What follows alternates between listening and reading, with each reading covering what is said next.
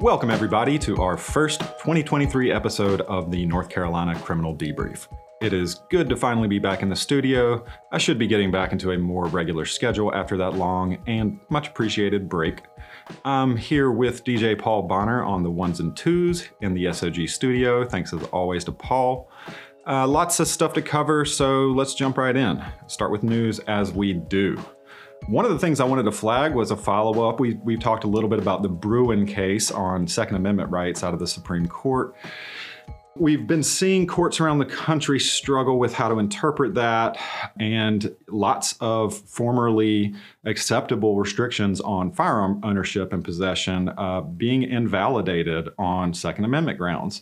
I think the most significant one of those was recently out of the Fifth Circuit. My colleague Jeff Welty flagged this, and I mentioned it on an earlier episode that a district court, I believe in Texas, had ruled that federal law says if you are under a domestic violence restraining order, you may not possess a firearm. Well, that was challenged in district court in Texas and struck down on Second Amendment grounds. That was appealed up to the Fifth Circuit Court of Appeals and applying the Bruen framework, whereby the government has the burden to justify regulations on firearms by looking at historical analogs.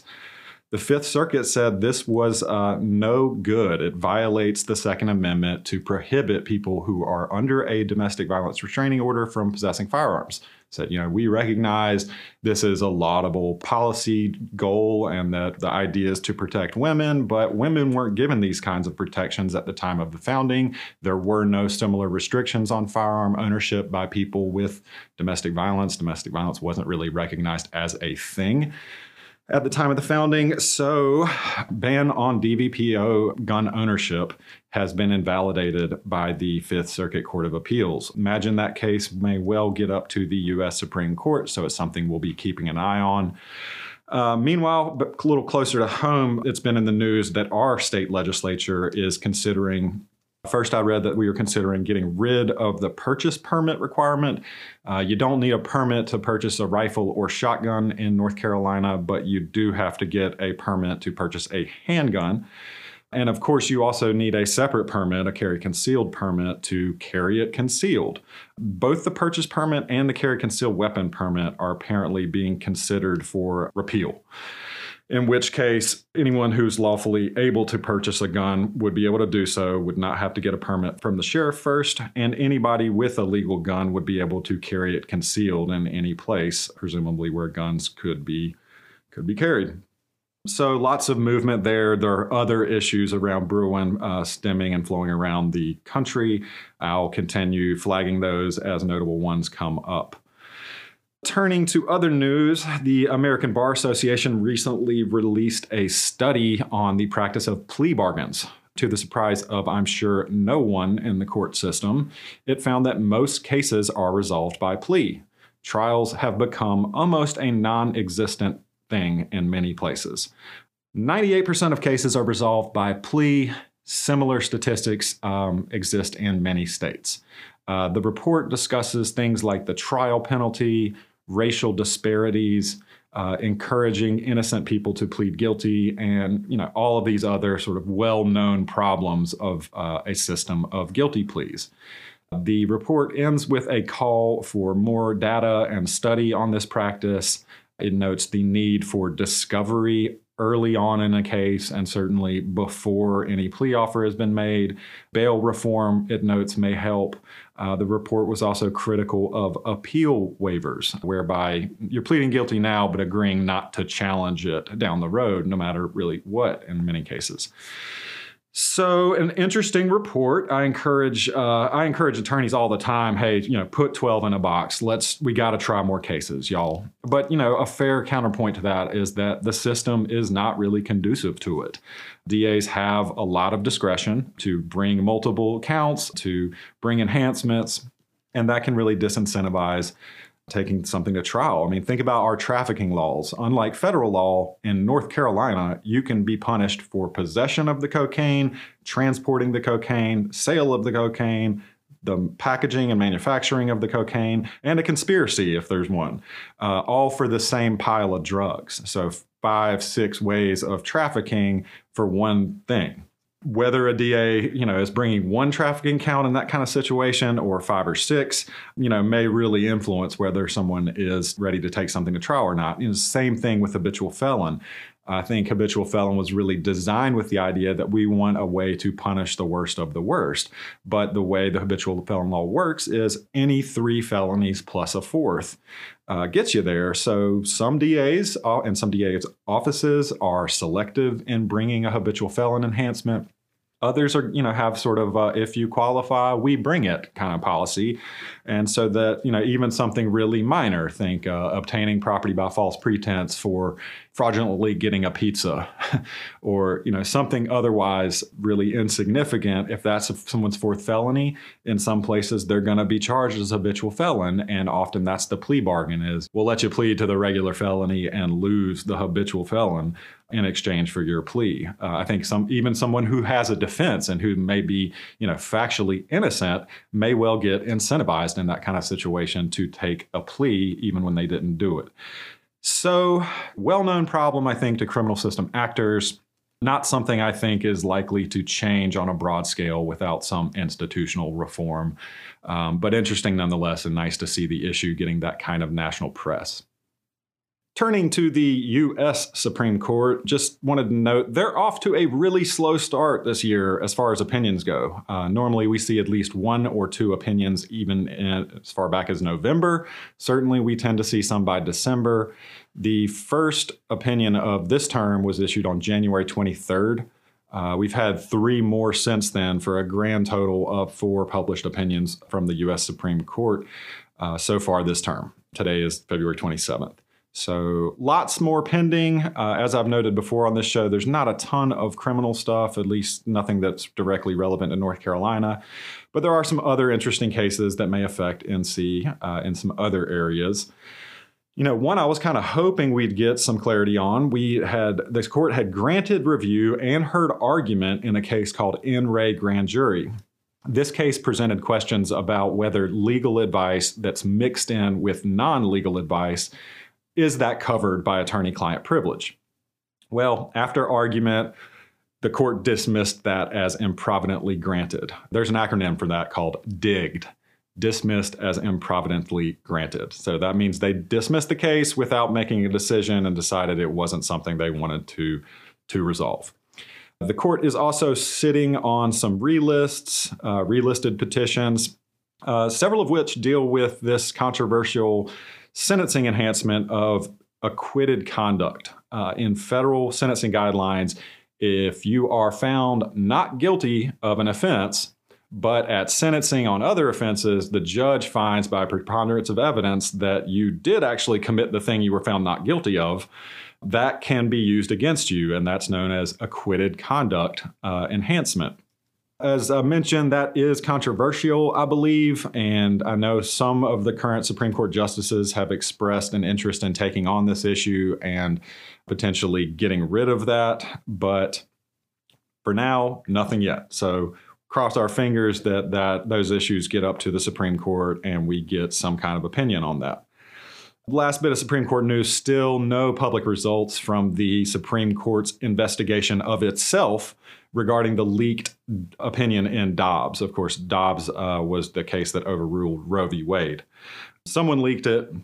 Apparently, they've not found out who. Apparently, the justices were not required to swear or give any affidavits or anything like that, just sort of gave their word they weren't involved. Other court staff and interns, clerks were apparently had phones looked at and were had to give statements under oath, but so far nothing on that. So we'll be keeping an eye on all of these stories and anything coming from the court that affects criminal law.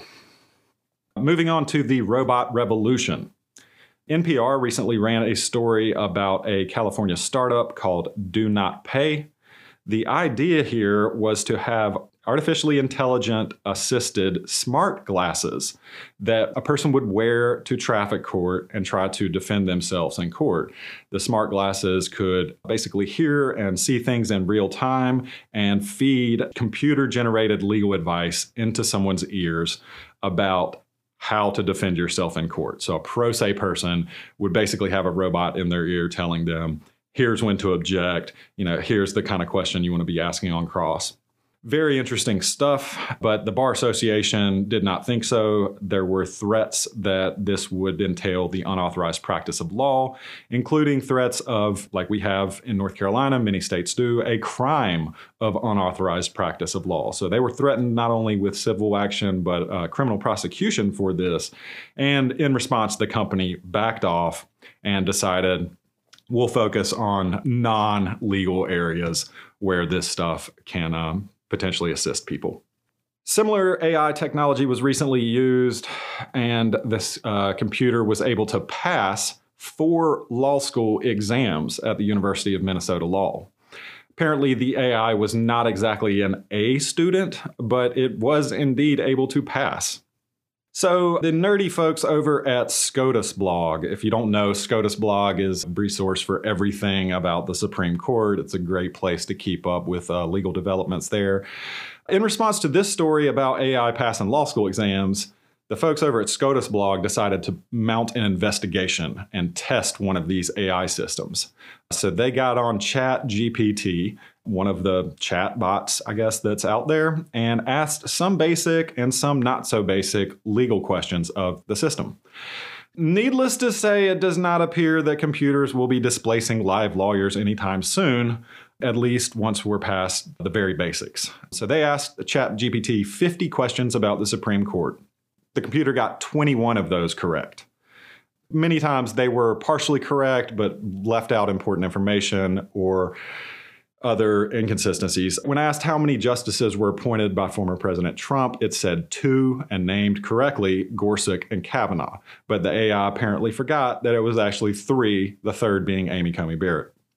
There's an acronym in Supreme Court lore called CVSG, Call for the View of the Solicitor General. This is when the government is not a part of a case, but the court asks for the government to weigh in with its view. So CVSG, call for the view of the Solicitor General.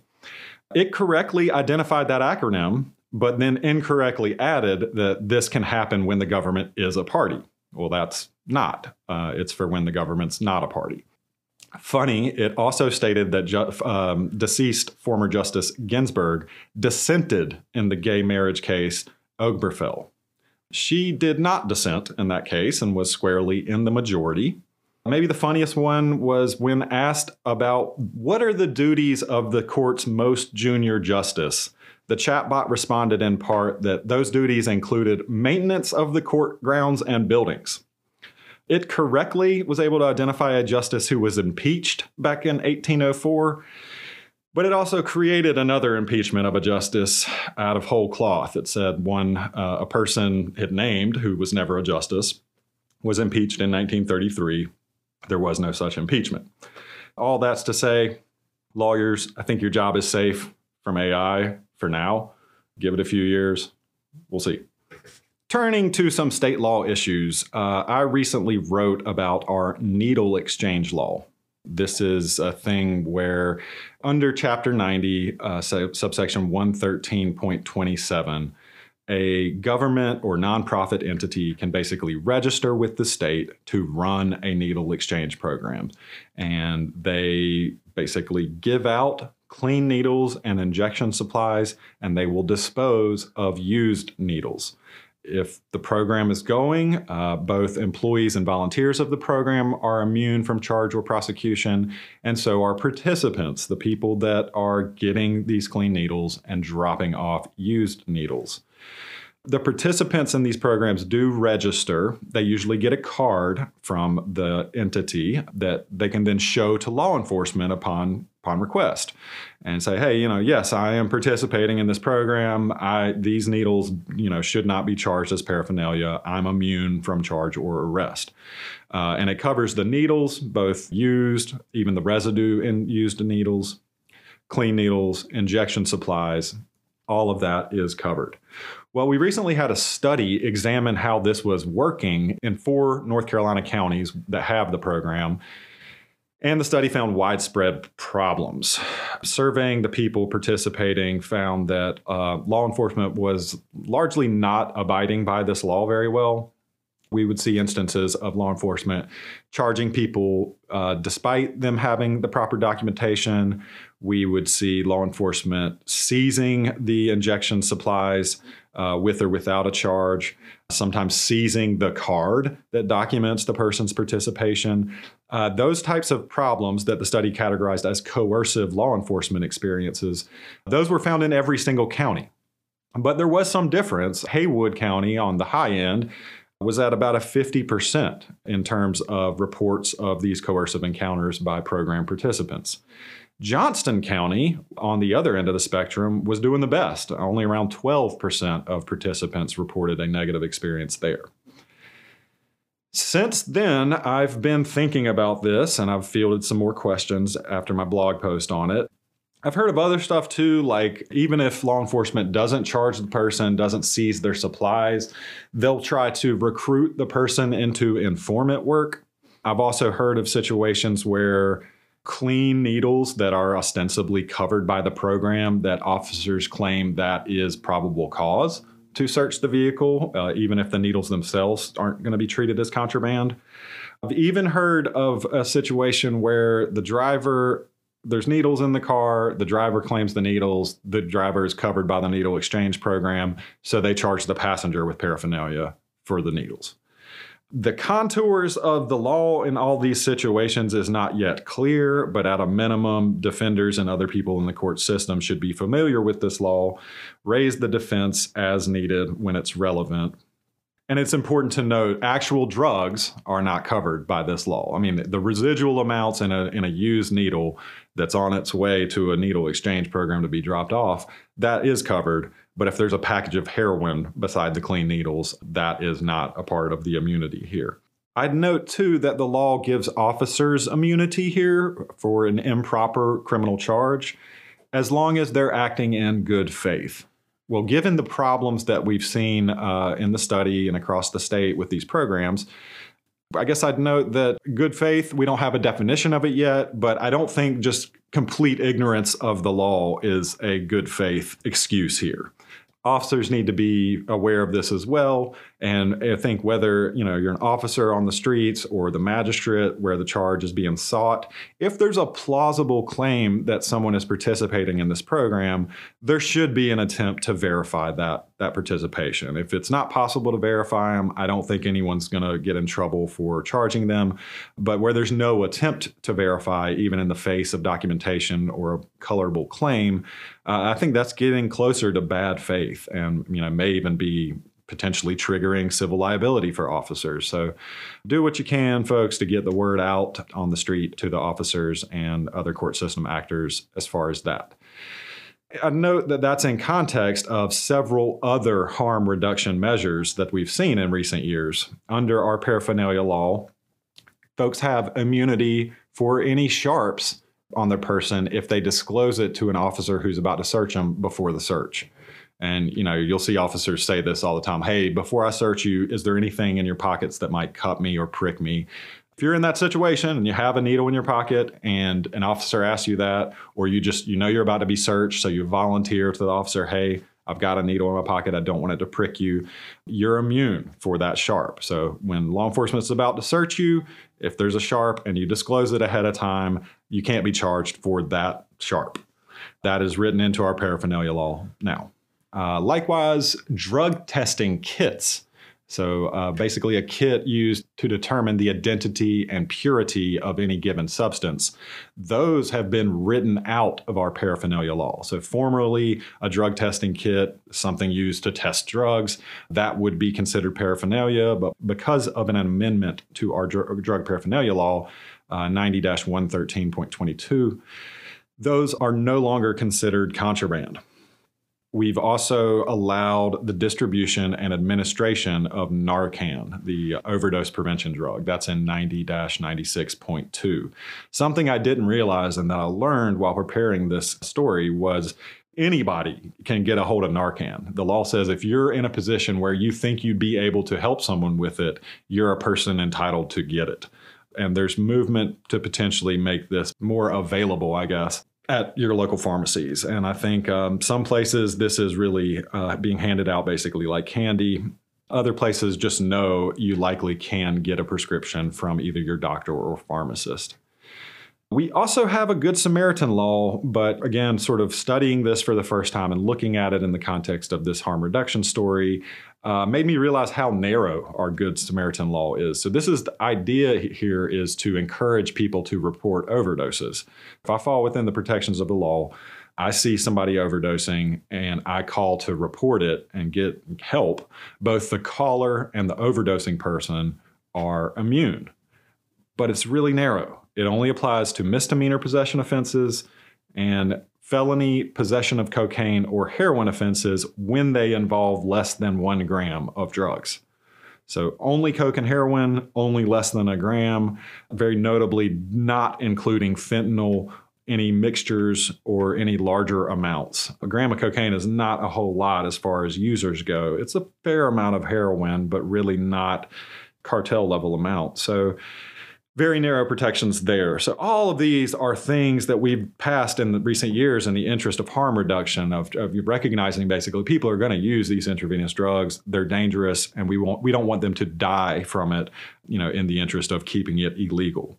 Um, but you have all these measures, and you can compare those to uh, the continued efforts to keep the stuff criminalized. I think we recently heard from the Attorney General's office that they were gearing up sort of fentanyl and opiate based special prosecution teams. Folks still get a felony for possession of most of these things. They still get trafficking at four grams. They'd still be subject to death by distribution, whether it was they sold one time to one person and that person died, or whether they're a serious dealer. It doesn't apply. The laws are broadly applicable. It doesn't matter. These laws broadly apply regardless of the situation, and I think easily and commonly sweep up user level defendants. Interesting to watch that policy sort of struggle continue to play out in the state. On to another drug issue I also recently wrote about on the blog. Um, and when I say the blog, I'm talking, of course, about the North Carolina Criminal Law blog. I encourage listeners to check that out if they're not already familiar with it.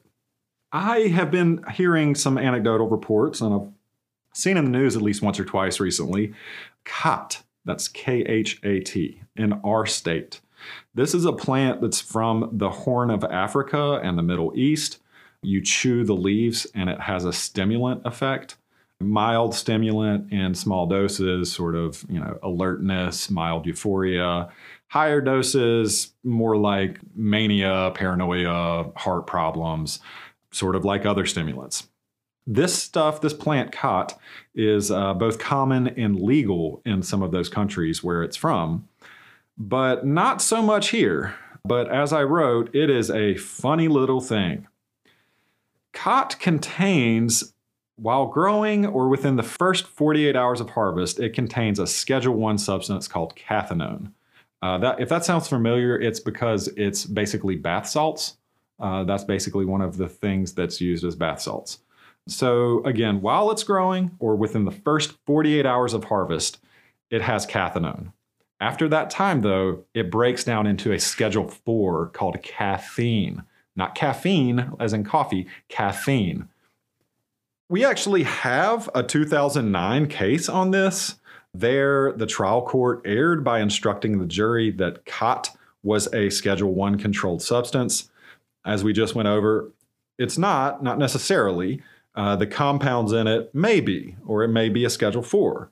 But you gotta call it what it is, which is cathinone or cathine, Khat itself is not regulated or illegal. It's those substances within it that make it illegal. Note that we have a trafficking provision for substituted cathinone, but there is no trafficking of cathinone or cathine substituted cathinone to my non chemistry brain, as best I can tell, is a synthetic derivative of cathinone. And we have a specific thing, and I think this was targeting bath salts, uh, that says no trafficking in substituted cathinone sets an amount. But there's no such analog for cathinone or cathine. So, most serious stuff you're going to get here is really going to be sale, possession with intent to sell and deliver, manufacturing, uh, maybe conspiracy. So a couple things to keep in mind, I guess. Uh, note that with the Schedule 4, the cathine that the cathinone breaks down into, under 9095 D2, possession of a Schedule 4 is usually a Class 1 misdemeanor. Unless there's more than 100 doses, it stays at a misdemeanor level. And I guess we should caveat that and say, yeah, for the possession offense, it's got to be under 100 doses or, or, more than 100 doses to get to felony territory. Less than that could still get you to possession with intent territory, but there would need to be that other evidence indicating an intent to distribute. I raise all that to say the dose is going to matter, you know, and what's a dose of this stuff? I don't really know. But if we're talking possession level amounts, the difference will be uh, between felony and any amount for possession of the Schedule 1 cathinone versus misdemeanor for the Schedule 4 cathine, as long as you're less than 100 doses interesting stuff that sort of seems to me to present a little chemical problem for the state in proving these cases. Of course, under State v. Ward, the government's usually going to have to show a reliable chemical analysis as a matter of Rule of Evidence 702 to get this stuff in. Defenders, my advice to y'all is get an expert, as I called it in the blog post, to help with the ephemeral nature of this stuff. Uh, I think you should probably consult with an expert as well as on the issue of dose.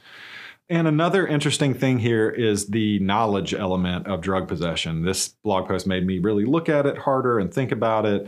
Uh, thanks to Jeff Welty for helping me think through some of these issues. But I would just note, and this applies for any drug case, you know, knowledge and knowing possession is required for, for possession of drugs in North Carolina. And knowing possession means knowledge that you possess a controlled substance. A person in this situation, say, they can't claim, I thought that cathinone was legal, right? They that doesn't work. If, the, if I just moved from Yemen and this stuff is legal in Yemen, I know it contains cathinone and cathine, but I just didn't know we had a law against that. That's just ignorance of the law. It doesn't work. It doesn't work any more than I say, I thought this cocaine was fine. But the person can claim, hey, I didn't know cathinone or cathine was in this plant.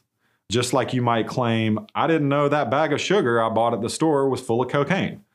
So interesting to watch. I think this will be interesting to watch as these cases start to pop up in the state. You know, I don't expect there to be a whole ton of this stuff. Um, but certainly in communities where there's larger populations of folks from the Middle East or North African countries where it's popular, uh, you may well see it, and it sort of raises some interesting, interesting questions.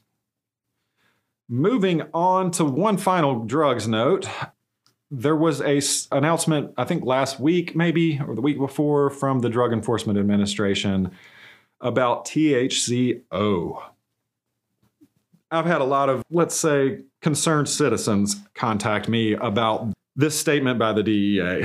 Basically, THCO is a synthetic cannabinoid. It's not found naturally in cannabis, uh, unlike Delta 8 THC or Delta 9 THC or THCV or CBD or all these other cannabinoids that we sometimes talk about on the show. THCO can be derived from cannabinoids that are sourced out of hemp, but THCO doesn't naturally arise in any kind of cannabis. The DEA, I think, correctly has identified hey, that THCO, we're going to treat it as synthetic THC because it's not a natural derivative or isomer of cannabis.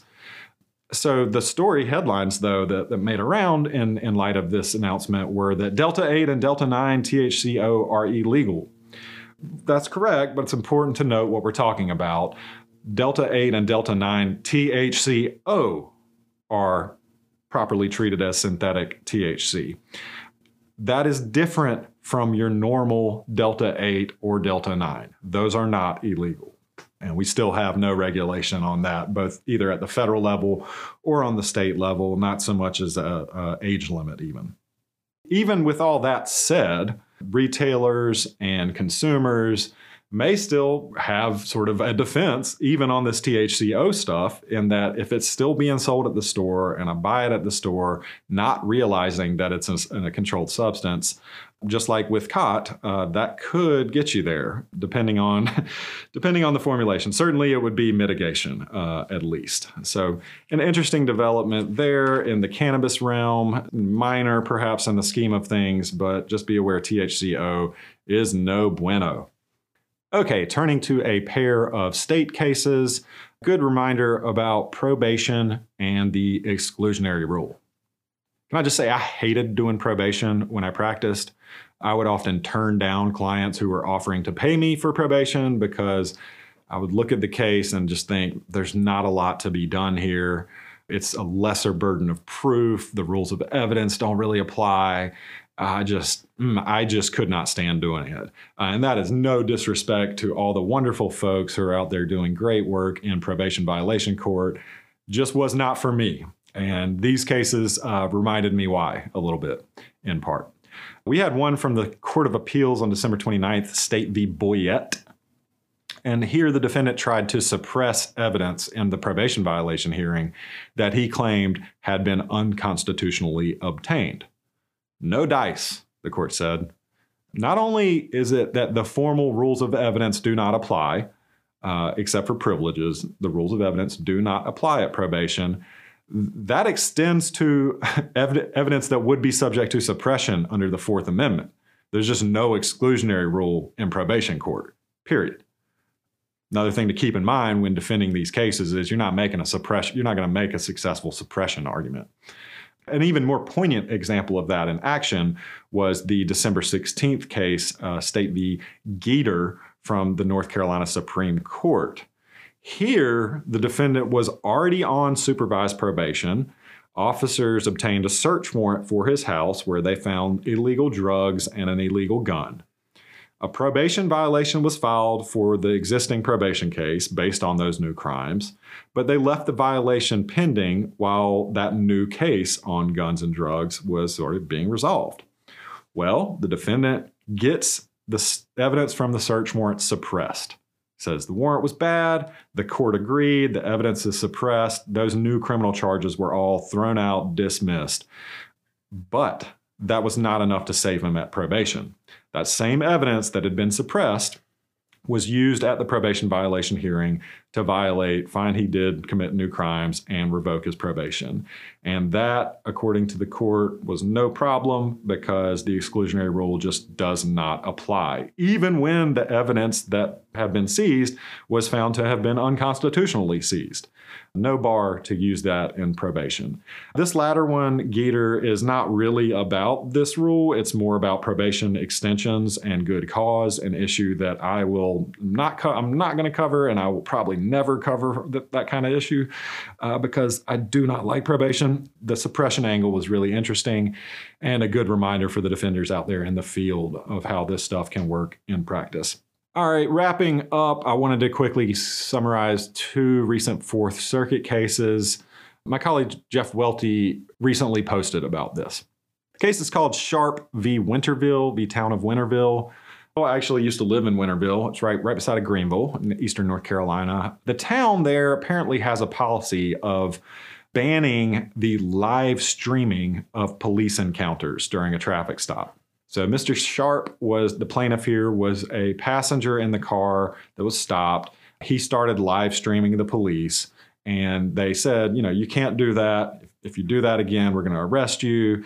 Uh, next time, we're going to take your phone, yada, yada. So when the encounter's over, eventually he sues and alleges a First Amendment violation by the police, both for their um, interference with this live streaming and over the policy itself.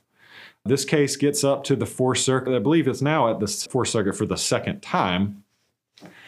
And here's what the panel did they said, there was, at the time of this, uh, there is or was no clearly established right to live stream the police.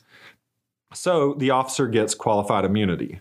But that town policy on prohibiting live streaming during a traffic stop, that might violate the First Amendment. So remand the case down for more hearings on that question they don't come right out and say that recording the police is protected, but this opinion strongly implies it.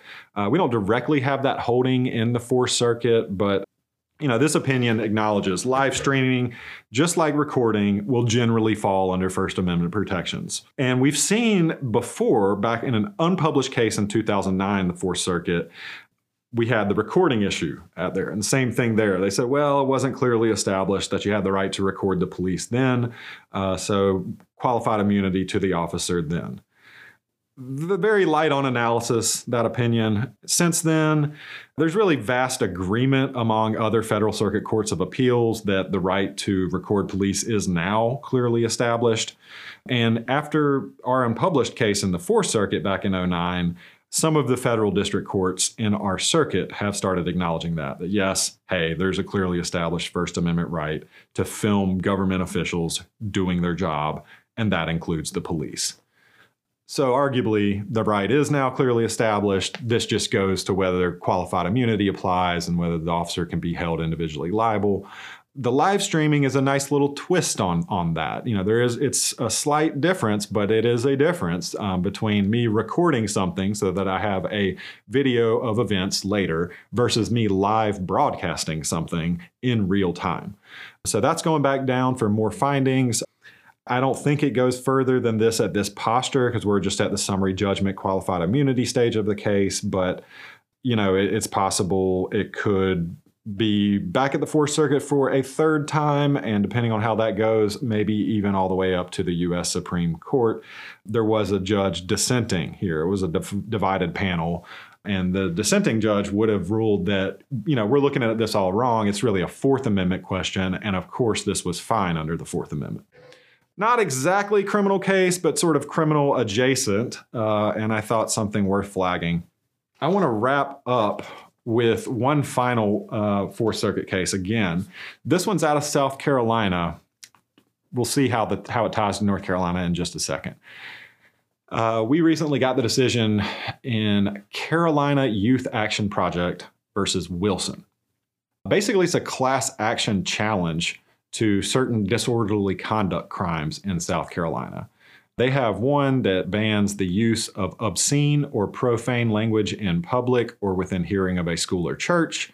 They have another one that uh, bans interfering with or disturbing students or teachers at a school or acting obnoxiously at a school.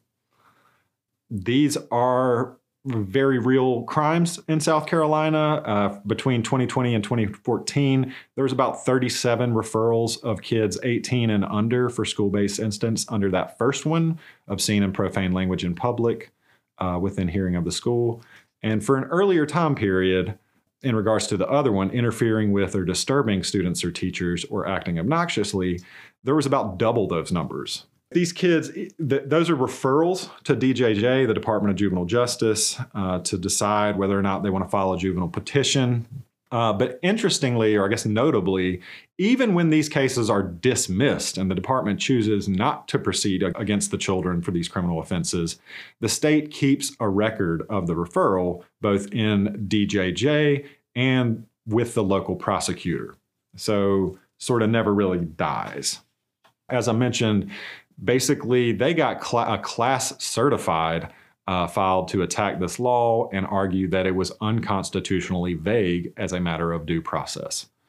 The district court here granted the class summary judgment, finding this was unconstitutionally vague and issuing a permanent injunction against the government for any future enforcement against this category of, of kids 18 and under and they ordered the state to get rid of those records it keeps on these kids, basically just as if they had been expunged. Sort of weighty remedy imposed by the federal district court here. Uh, the state attorney general appealed, and a divided panel of the Fourth Circuit affirms. They pointed to the fair notice doctrine or fair notice component of the due process clause of the 14th Amendment. You can't have a crime if the law is so vague that it fails to give the average person adequate notice of what's prohibited. It's void for vagueness doctrine. Here, the statutes use the word disorderly, obnoxious, obscene, and they don't really give you any guidance beside that.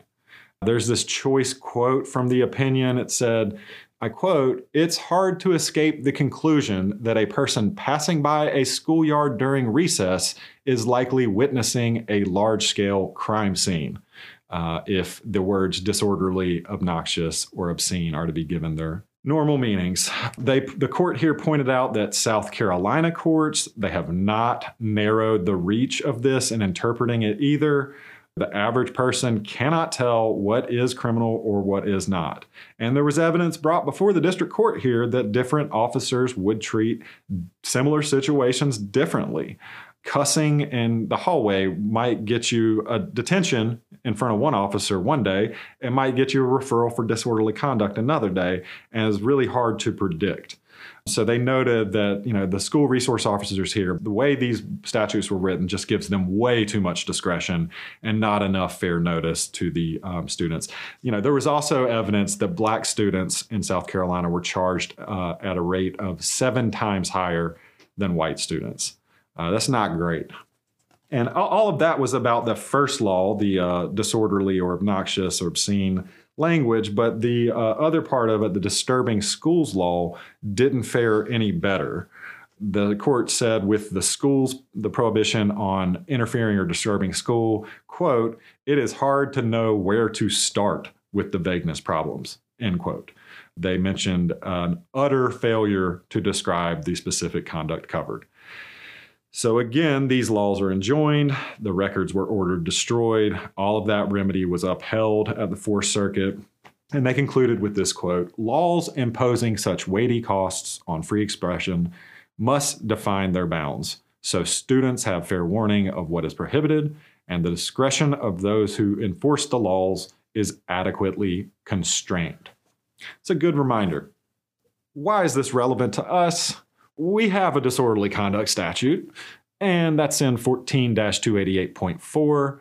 Uh, subsection A6 of our disorderly statute says it's the crime of disorderly conduct to, I quote, disrupt, disturb, or interfere with the teaching of students or to disturb the peace and order of public or private schools. Now, that is pretty close to the second part of the disorderly uh, law in South Carolina that we just went over has anyone challenged this before, raised this argument? Yeah, they did back in 1967 in a case called State v. Wiggins. A group of, uh, I believe, black civil rights protesters held signs and silently marched around a high school protesting civil rights and uh, segregation. They were convicted, uh, properly so, according to the Wiggins court, of disorderly conduct by disturbing or disrupting schools. Very light on the analysis, but that 1967 Wiggins case says no vagueness problem here. You know, it's got to be a substantial disruption. This is a substantial disruption. You know, there was evidence that kids inside the schools, uh, you know, ran to look out the windows and stare at the protesters, and that they had to be wrangled back inside by their teachers. Where does that leave us? Unlike South Carolina courts, North Carolina arguably does have that limiting principle. Hey, it has to be a substantial disruption. But I, I wonder if that Wiggins case would come out the same these days. Is this really fair notice of what is prohibited? Again, it hasn't been brought in a while, and there wasn't much analysis to it when it was raised before. And that was in an era where we were in the process, uh, the early stages of desegregating the state racially is this really fair notice for under North Carolina law? Uh, I've gone through the cases, or a lot of disorderly conduct cases, and they do seem to apply the substantial interference rule fa- pretty fairly, I'd say. You know, little things, giggling, talking, banging on the wall, you know, that's not going to get you there. Doing stuff like throwing a chair or taking over the office do get you there but you know reading this south carolina uh, carolina youth action project case and thinking about our disorderly conduct law made me think there might really be a question about how vague this is i mean disrupt disturb or interfere with uh, the teaching of students or disturb the peace and order of a public school. I think a lot of those quotes we heard from the Fourth Circuit would apply to this law too. You know, I mean, how much discretion is the SRO vested with here? How is an average person going to know, hey, this is only disorderly conduct that's going to get me detention versus this is disorderly conduct that's going to get me charged with a crime. That line between sort of normal mischief and criminal mischief uh, to me is not really clearly defined here. So I think defenders, juvenile defenders in particular, if you're dealing with a disorderly conduct at school charge, you might think of raising this void for vagueness challenge and marshal some evidence about how is it charged in your jurisdiction? What are the practices? How many people are getting convicted of it? Is there evidence of racial disparity like there was before the court in the Carolina Youth Project? Case. I think all of that would be helpful. I, I, did a quick look trying to find some statistics about how frequently this is charged and how much people are convicted and whether there was any breakdown of the racial demographic data. And I didn't see anything, but I didn't, I did a very cursory search. Think about that. Great food for thought. And that is it for today. I really hope everyone's 2023 is off to a great start. Thank you for listening. If you like what you hear, please like and subscribe and tell a friend. We can be found on the SOG website, on Stitcher, Apple Music, and Spotify. Thanks again to Paul Bonner, our studio technician and engineer. Thanks also to Monica Yelverton, Associate Director of Programs and Services, for her logistical support. Thanks to the SOG for hosting us. For any questions, comments, or feedback, please feel free to email me. I'm at dixon at sog.unc.edu. Again, that's D I X O N at sog.unc.edu. I would love to hear from listeners, so don't be shy. Uh, shoot me any thoughts that you have or topic suggestions, uh, whatever. Thanks again, y'all. Talk to you soon.